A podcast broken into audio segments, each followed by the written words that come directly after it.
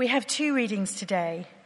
The first is Habakkuk uh, chapter 1, verses 12 to um, chapter 2, verse 4.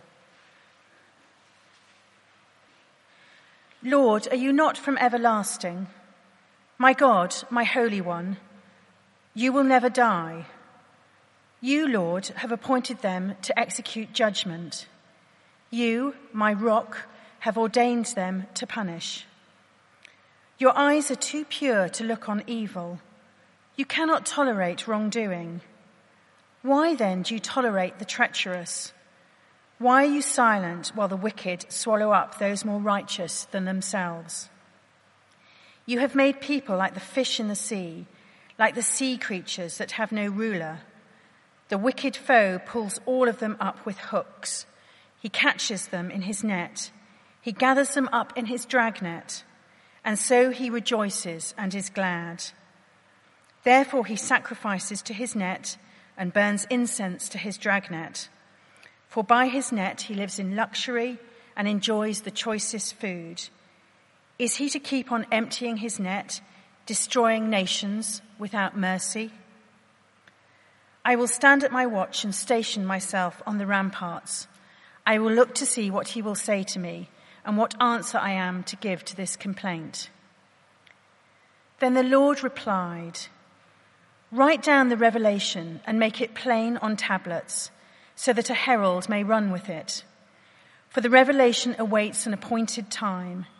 It speaks of the end and will not prove false.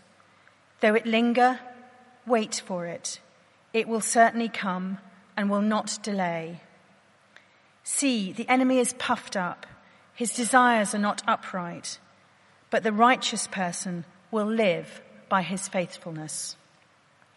And then if you keep a finger in that reading, because we'll come back to it, uh, and you go on to um, Hebrews 10, 32 to 39. Remember those earlier days after you had received the light, when you endured in great conflict full of suffering. Sometimes you were publicly exposed to insult and persecution. At other times, you stood side by side with those who were so treated. You suffered along with those in prison and joyfully accepted the confiscation of your property because you knew that you yourselves had better and lasting possessions. So do not throw away your confidence. It will be richly rewarded. You need to persevere so that when you have done the will of God, you will receive what he has promised. For in just a little while, he who is coming will come and will not delay. And by my righteous one will live by faith. And I take no pleasure in the one that shrinks back. But we do not belong to those who shrink back and are destroyed, but to those who have faith and are saved. This is God's word.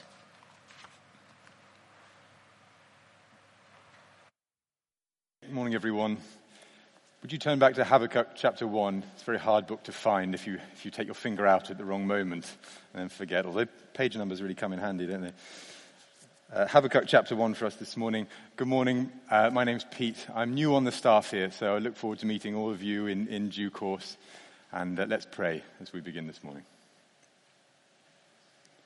Father in heaven, Lord our God, our rock, we, we come to you this morning uh, with our troubles and our woes and the things on our mind. And we pray, Father, that you would speak to us. You speak to us about uh, oppression and what you're going to do about it. And whether this is our first ever time opening our Bible practically or whether we're old hands, we pray that there would be something here for us this morning. Amen.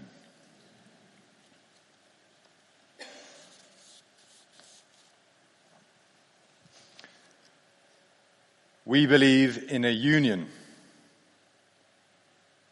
not just between the nations of the United Kingdom, but between all of our citizens, every one of us, whoever we are and wherever we're from. That means fighting against the burning injustice that if you're born poor, you will die on average nine years earlier than others. If you're black, you're treated more harshly by the criminal justice system than if you're white. If you're a white working class, class boy, you're less likely than anybody else in Britain to go to university. If you're at a state school, you're less likely to reach the top professions than if you're educated privately. If you're a woman, you will earn less than a man. If you suffer from mental health problems, then there's not enough help to hand. And if you're young, you'll find it harder than ever before to own your own home. You recognize that? That's our new Prime Minister. She, so she stands outside 10 Downing Street last month and she delivers those words. And I mean, I suspect that whatever our political allegiance, we would concur with the idea that we want to see injustice gone. I don't want that in my country. Let's put injustice away and see it resolved. On a similar note, I've got some books from the library this week for our little boys, and um, this one stuck out. It's called Angus Rides the Goods Train. Now, look, I promise not to regurgitate every children's story that we read our children, but let me just humor me with this one, okay? Angus rides the goods train. Um, there's a little boy called Angus, and uh, he's dreaming one night, and, he, and in his dream, a train pulls up beside his bed, big steam trains, sort belching out steam, with a fabulously dressed driver in the cab. And the driver says, "All aboard!" And so Angus, thrilled, he, he sort of climbs up in his dream into this train cab and they go through all sorts of incredible countryside, you know, through mountains and forests and glades. But then he notices that the, the landscape gets much more barren. And he sees trees all around the train tracks that are withered and, and dried up. And then the trees start to call out and they say, Help us, please, we haven't got any water. Angus looks back in the train and he sees there's uh, cargo, and one of them is a huge tanker full of water. And he says to the driver, Look, we've got water. Can we give the trees water? And the driver says, No, there's far to go. We have to keep going. And so they keep going on this goods train until they get to an area where there's lots of cages all around them, and there's bears in the cages who are thin and, and emaciated. And the bears talk too, and they cry out and they say, Please, we're hungry. Can you help us? And Angus looks back and he sees that there's a car full of honey and he says to the driver, Look, look, please, can we help them? We've got all this honey. And the, the driver says, No. We have to keep going. And so they drive on in this train and they get to a desert. And there's a, a mother there who's thin and gaunt and she's holding a baby who's even thinner. And, and she cries out and says, Please, I need some milk for my baby. And Angus knows that there's a cargo full of milk in the back. And he says to the train driver, We've got to help her. And the same answer comes back no. We have to get to our destination. So they go around the final bend into the final phase and they get to their destination. And Angus sees there the king of the country sitting at a breakfast table with a napkin tucked in and his golden crown on his head and courtiers lined up down the sides. And the driver hops down from the cab and says, Your Majesty, here is your breakfast. And they start to unload all the milk and the water and the honey. Now, at this point, my wife and I are looking a bit puzzled because this isn't the typical children's library book. hmm, it's not really happy go lucky, is it? So move on to the next one. Um, but Angus Rides the Goods Train is a surprising point of agreement with Theresa May and the sentiment in our society where there is this injustice that we cry out against and we want to solve. Habakkuk was one such voice, speaking about 600 BC. And we started this outlook last week in this little book in the Bible called Habakkuk. And it talks about injustice. We saw that chapter 1, verses 1 to 11, was all about the injustice Habakkuk rails against in his own society and God's answer. We're studying it through the whole month of August here in the morning. If you just turn with me, just turn over to the last page of Habakkuk, chapter 3, verse 18. We notice that he gets to this incredible place where he's able to see 3 verse 8, 18, Yet I will rejoice in the Lord. I will be joyful in God my Savior. Now we'll see over the course of the next two weeks, that's not an easy thing. It's not just, you know, ah, thank you, I'm, I'm fixed. I, I no longer have any problems in my life. I can rejoice in the Lord. It's a trajectory he has to build towards. And we'll see that over the course of these four weeks in August. He builds towards rejoicing. It doesn't, he doesn't get there overnight. In particular, he builds towards it by th- three cycles. So Habakkuk complains and then God answers. That cycle one. We saw that last week. Habakkuk complains again with some temerity and God answers again. That's this week, although it's, a long, it's the longest cycle, so we'll split it into two. We'll do it this week and next. And then Habakkuk gets the last word with the song in chapter 3. So there's three cycles.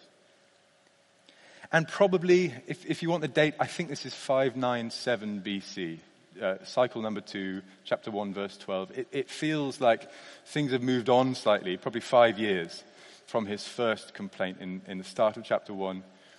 And um, 597 BC is a, is a particular date in uh, Israel's diary because it's when Babylon finally invaded. You know, they triumphed, the walls were breached, and all the Jews were taken into exile.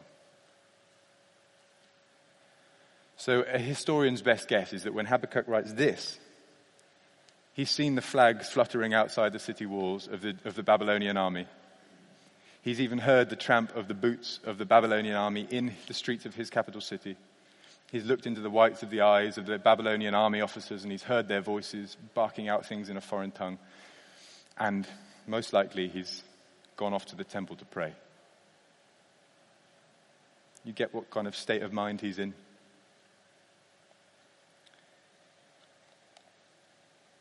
We'll, we'll, divide this into two halves this morning. We'll have a, a complaint about smug oppression, and then we'll hear the Lord's answer, which is an answer with no time scale. Okay, so first of all, we'll look at this complaint about smug oppression, chapter 1, verse 12 to chapter 2, verse 1. Look, it really is a complaint. I want you to realize this. We did talk about it last week, but it, it bears repeating. Chapter 2, verse 1, do you see the very last thing that Habakkuk says this week? I will look to see what God will say to me and what answer I am to give to this complaint. Uh, that, uh, that word, complaint, can sort of slap you around the face, can't it? Hang on a minute. You're an official prophet of God. You're a guy writing in the Bible, and you're saying you're complaining. We, who said last week, it's, we're not to imagine a sort of corporate complaint. You know, you're taking to Twitter to, to tag your broadband company in because they haven't connected your line in time. That, that's not the sort of complaint that we're to think of. Rather, it's the sort of complaint that you're, you're suffering with a pain and you walk into the doctor's surgery and you sit down and he says, uh, Hello, what can I do for you today? What's your complaint? And you say, I, have been suffering with this pain. I've got a back pain. It's, it's painful. I've been suffering for some time. Can you tell me what you, you can do about it, please? Because you have more knowledge than me. You're more capable than me. So when we say it's a complaint about smug oppression, that's what we mean. And Habakkuk is in that sense like a model complainant in the Bible so we can learn from the way he does things. Look, there's three things that stand out about this complaint that he makes that make him a model. He, he stands on what he knows about God. He stands by his complaint. And then he stands and listens. Let me just try and briefly describe each of them. First of all, he, he stands on what he knows about God. You see chapter 1 verse 12? Lord, are you not from everlasting? My God, my Holy One, you will never die. You, Lord, have appointed them to execute judgment. You, my rock, have ordained them to punish. You see how many names he uses for God?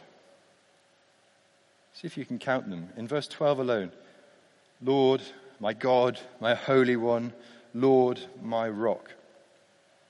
There's a familiarity there, isn't there? He's saying, Look, I, I know you. I, there's an affection. You're my God it's not unlike how I might have a, a heated discussion with my wife.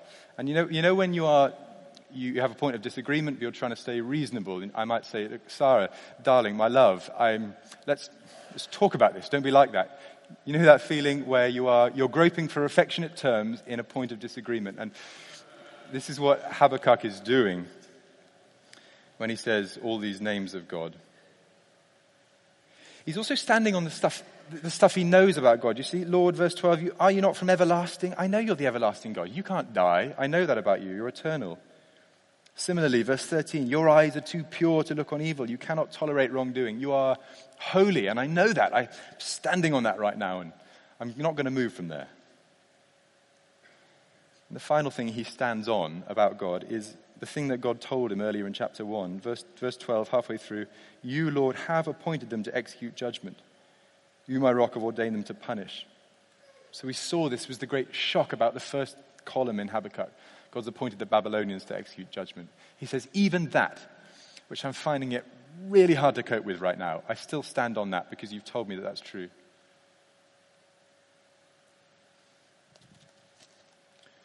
So he stands on what he knows about God. And then he stands by his complaint. So this is still the complaint about smug oppression, but he stands by it. And he develops this analogy of a, fisherman.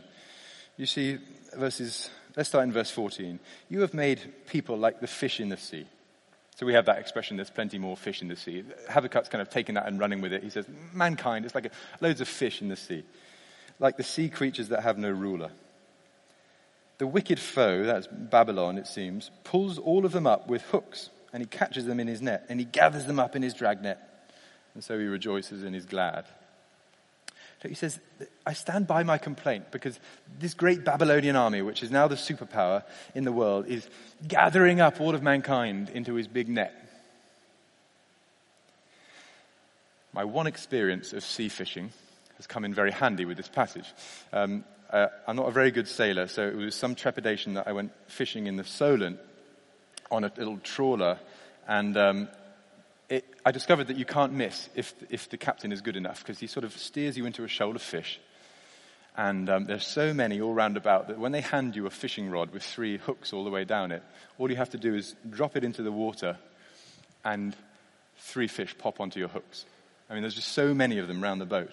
So you sort of drag it up, and there's three big fish flapping around on your line. And because I'm such a city boy, I really don't know what to do. I can't deal with the blood that's coming out of their mouth or the, the tear that's come up in their gills. So in comes the, the um, I don't know, the, the captain's mate. What is the nautical term? I don't know. But he, he grabs it with his fisherman's hands, he pulls it off the line, more blood spraying everywhere, he throws it into the bucket in the middle of the boat. Does the same with the second one and with the third one, and then he moves on to the next person in the boat who's also got a fishing rod. And there, there are all these fish flapping in the bucket, you know, until they die a minute or so later. Habakkuk would say that, that the, the, the power of being in the boat is what Babylon are exercising over the whole world in his day. You know, he pulls all of them up with his hook and they, he just does whatever he wants with them. And they're totally powerless to resist. I stand by that, he says. And not only did, did Babylon gather all of these people, but they, they glory in it. So verse 15, he gathers them up in his dragnet, and so he rejoices and is glad. And, and then he sacrifices to his net and burns incense to his dragnet. He, he thinks, these are my tools, my muscles, my weapons, and I'm going to bow down to them because they've made me so rich and powerful. He's glorying in it. The king of Babylon at this time was a, a guy called Nebuchadnezzar II. And uh, we know about him partly because of something in the British Museum um, across town, also in Zone 1. Uh, this is actually one of the bricks which is in Holborn right now as we speak. And uh, they, they got it from uh, the capital city of Babylon. You can, maybe you can read the, the modern bit at the bottom brick inscribed with the name and titles of Nebuchadnezzar II, king of Babylon, 604 to 561. You see the, the off center rectangle in the middle of the brick? That's his name and his titles. Such was the guy's ego. He had his name and titles stamped onto every brick in the capital city. So he wanted it to be the case that on, on every layer of his palace and the political houses and on all the government buildings was his name and his titles, King of Babylon. That's a, that's a big ego, isn't it? Glorying in it his uh, successor, a guy called Nabonidus, took it even further when he boasted about his titles. I am Nabonidus, the great king, the strong king, the king of the universe, the king of Babylon, the king of the four corners, who in his mother's womb decreed a royal fate as his destiny. There is a, a glorying in their power, which Habakkuk says, I find that smug oppression, just intolerable, God. And I appeal to you as my rock and my God, and I want to say, please, can you do something about it? So he stands by this complaint that, he, that they gather and they glory, and then if it wasn't worse, if it wasn't bad enough, they grow fat. Verse 16, look. He sacrifices to his net, he burns incense to his dragnet, for by his net he lives in luxury and enjoys the choicest food. Is he to keep on emptying his net, destroying nations without mercy? We might perhaps see an echo of uh, a North Korean ruler who appears on TV plump and well fed and uh, apparently owning a, a, a floating pleasure palace which travels around the coastline and has a water slide and a pizza chef flown in from Italy, while the swathes of his population are starving from famine and are, are put into work camps to try and produce food. You know, Habakkuk is saying this, this Babylonian ruler, the wicked foe, he grows fat. And he doesn't care what he does. So Habakkuk stands on what he knows about God. He stands by his complaint. And look, he also stands and listens. And I want us to see this too. Chapter 2, verse 1. He's no longer talking to God, but he wants us to know this too. I will stand at my watch and station myself on the ramparts, and I will look to see what he will say to me and what answer I am to give to this complaint. So he says, I'm going to stand on the city walls and the ramparts, and I'm going to make sure I'm paying attention I'm not going to just depart because such is my anger with what God seems to be doing that I'm not going to wait for an answer. I'm not going to run off into sin and assume that God hasn't got anything to say in this situation, hard as it may be. I will, I will stand here and I will wait in my pain and my oppression to see what God's got to say.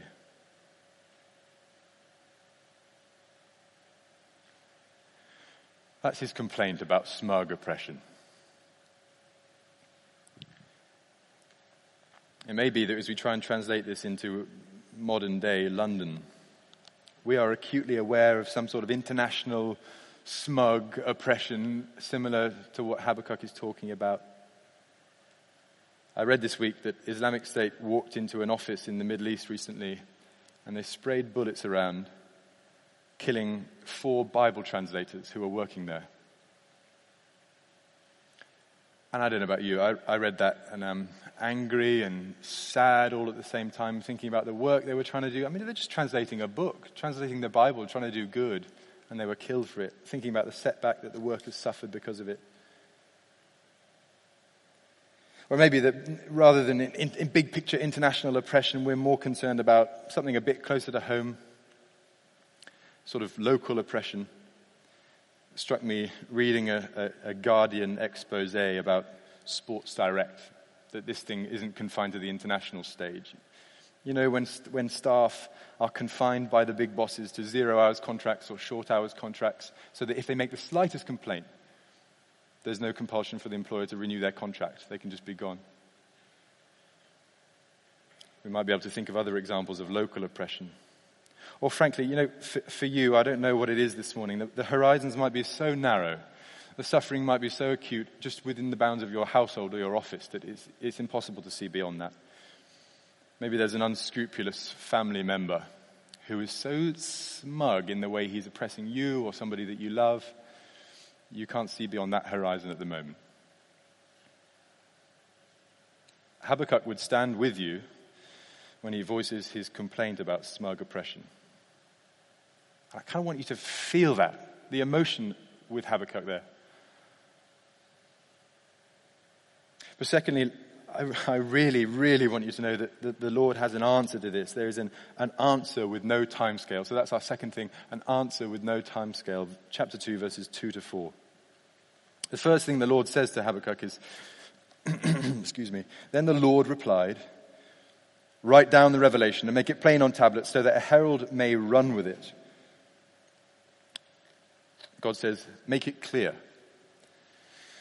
I think in our day and age, perhaps the, the, the best analogy might be those uh, boards you see out of news agents. You know, the ones with the sort of crisscross lattice to keep the paper in place. And it's got the headline. That's it. It's just got the headline. Uh, big black letters. And God is saying, write it on tablets, make it clear. I want everyone in the city to know this. So big black letters, capitals, red, underlined, whatever you like, but people need to know. He's prefacing what he's about to say. Make it clear. Secondly, verse 3, he says, The end is coming. For the revelation awaits an appointed time. It speaks of the end and will not prove false. Though it linger, wait for it, It will certainly come and will not delay. The end is coming, Habakkuk. So the revelation that he talks about, or the, or the vision, seems to be what he's about to say. Verse 4 is very significant, as we'll see. But also the, the rest of Habakkuk. This, it, it is coming. I am going to do something. It awaits an appointed time. It seems slow, I know. I get that. But it's, it's coming. Remember that Guinness advert on TV? I think it was the late 90s, and apparently it won all sorts of awards, and it's in like the top 10 commercials of all time. It's it, you start off with a, a close up of a, a guy's face, and there's silence, and then gradually building music. And it, becomes apparent that this guy's a surfer, and he's waiting for the perfect wave. And uh, as he waits and waits, the voiceover, incredible voiceover voice, wish I could do it. The, uh, the guy goes, he waits it's what he does.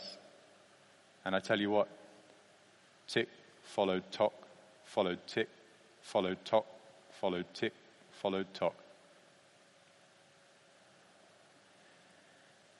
And so the music builds and builds and builds, and then the guy goes crashing into the sea, and all the surfers around him are falling under the wave, but he makes it through on his surfboard with the white horses literally coming out of the wave over him. But he waits, that's what he does. And we might say of the Christian she waits. That's what she does. Habakkuk describes a, a life of waiting. You see verse 3? Though it linger, wait for it. Or in verse 4, the language gets even more specific. He says, live by faith. So the Lord's answer is really look, make it clear, Habakkuk, the end is coming. Live by faith. Let me read verse 4. See, the enemy is puffed up. His desires are not upright, but the righteous person will live by his faithfulness, or the footnote tells us, or, or faith. Live by faith. Just as we're told, I think, a lady never reveals her weight. So uh, it seems to me that the Lord doesn't reveal the, the length of his wait, W A I T. I know it's cheesy, sorry. Um, but the Lord does say, wait. He waits. It's what he does. She waits. It's what she does. May I say, if, if this seems terribly weak to you this morning, if you are, as verse 4 begins by saying, puffed up, if you think that a, life of waiting rather than just getting stuff done and action and doing things yourself seems weak, then can I say this is the way the Lord would have it the righteous person will live by faith. In particular, we know that because three times in the New Testament, Habakkuk 2 verse 4 gets quoted. I mean, three times puts it in the, in the big hitters of Old Testament quotations. First time, Romans chapter 1 verse 17, and the second time, Galatians 3 verse 11. It's all to show us that the Christian life is lived by faith.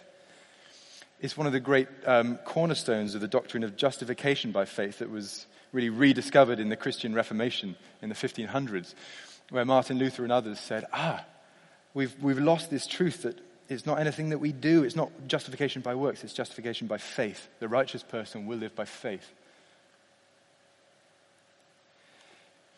If you're new to church, or maybe if, if you've been coming to church forever but you've just lost sight of this, then please just take away chapter 2, verse 4, and understand that it is, it is not by anything you do that you're acceptable in God's sight. It is, it is not by your performance. The, the stuff that happened at work recently, the, the appraisal, the presentation, or the assignment that got delivered. It is not by romance and how you are faring in that category. It is not even by turning up to church this morning or any sort of baptism you may have had that you are justified or saved. But it is by faith in Jesus Christ. But the third time that Habakkuk 2 verse 4 gets quoted is in Romans, um, not Romans, Hebrews chapter 10, which is the New Testament reading that we had. And in Hebrews chapter 10, it's a congregation, a church congregation who feel weak and they're struggling. They're in one of the cities of the modern world and stuff has happened to them which makes them feel oppressed. You know, there's, this, there's been this smug oppression bearing down on them. You suffered along with those in prison. You, your, your, your property was confiscated. But I don't want you to throw away your confidence, or in the words of Hebrews 10 verse 37, in just a little while, he who is coming will come and will not delay, and my righteous one will live by faith. It struck me again this week.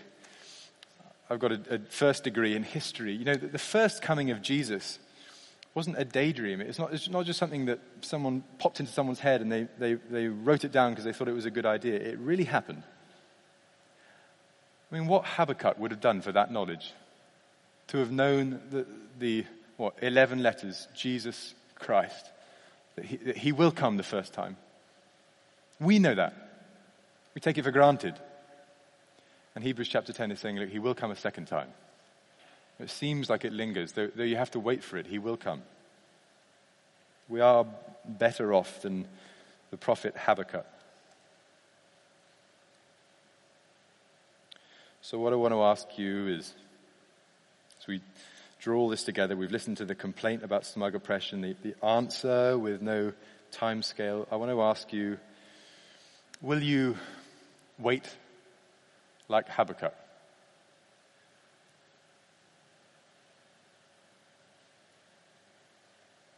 Seems to me that there's a, a, few different ways this could work depending on what time of life, what mode we're in at the moment. The first one is do you need to repent of the smug oppression that you may have been peddling? There may be someone in this room who, in their business life or in their family life, has been guilty of the sort of behavior that Habakkuk describes in the fishing boat, the sort of smug oppression which puts other people down and exploits them. We will learn more about that next week as the Lord delineates what he really thinks about that sort of behavior. But it, it may be that this morning you need to back off that behavior, come back to God, repent, and live by faith because he will come. If you don't, he will come and sort it out himself. So maybe, maybe repentance. Maybe you're the one suffering.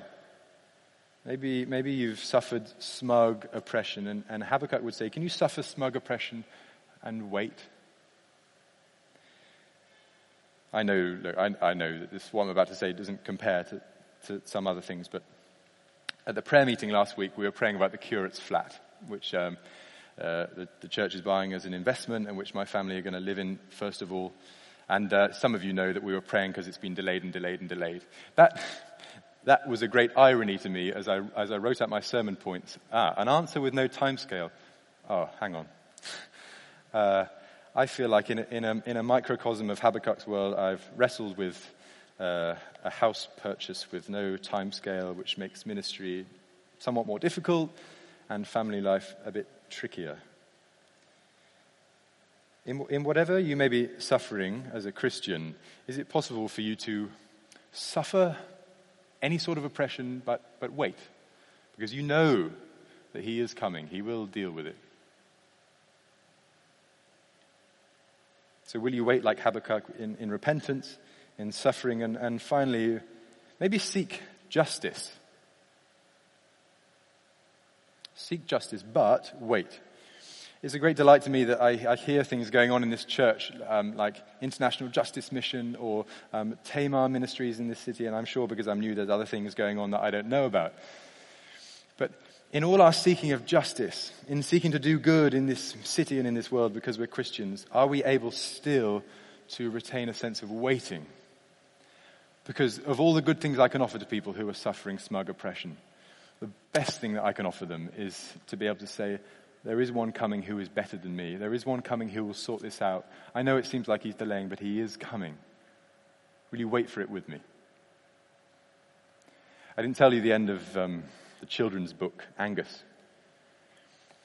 But when Angus rides the goods train and he realizes what the train driver's done, he says, No! And he shoves the driver off the train and he pulls the lever and he drives it away with all the cargo still intact. And he goes back to the desert and he feeds the milk to the mother with her baby and he, and he goes off to the bears and he gives them the honey and he, he goes back to the trees and he gives them water. And then he goes back to his bed and, and, and you remember it's all been a dream. But the last line is, Angus woke up and he said, one day I'll drive the goods train. That seems to me a brilliant vocation and aspiration. But I would want to say to Angus, go drive the goods train, but Jesus drives the ultimate goods train. One day the train will come.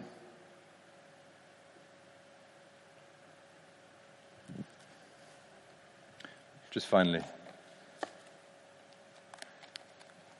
I once sat with a friend on a bench, and he was a Christian, and his career had just imploded. You know, he it promised big things, and he was uh, not. The promises that the seniors had made to him about his career did not come through, and it all came crashing down. And he sat on a bench with me at the lowest point of his depression, and he said, Do you know I've considered suicide? I, and I've thought about how I'd do it. I've decided I won't do it because of God and because of my family, but I've thought about dying. But I will, I will live. And it seems to me that he's in a better place now. It seems to me, uh, I don't mean that he died, I mean he's doing better now. Gosh.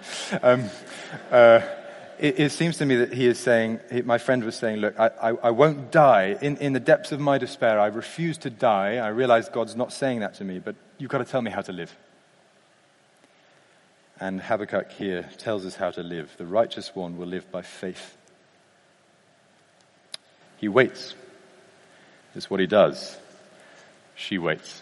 That's what she does. Let's pray.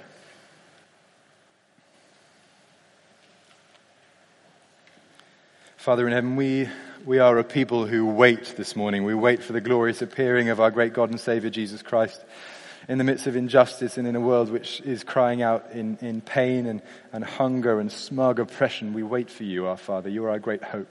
Seeing our Lord Jesus again face to face is what we are crying out for. So help us to be a people who wait, a church family who wait, members of, of families and friendships and officers and colleagues who wait. And we can't wait to see him one day. Amen.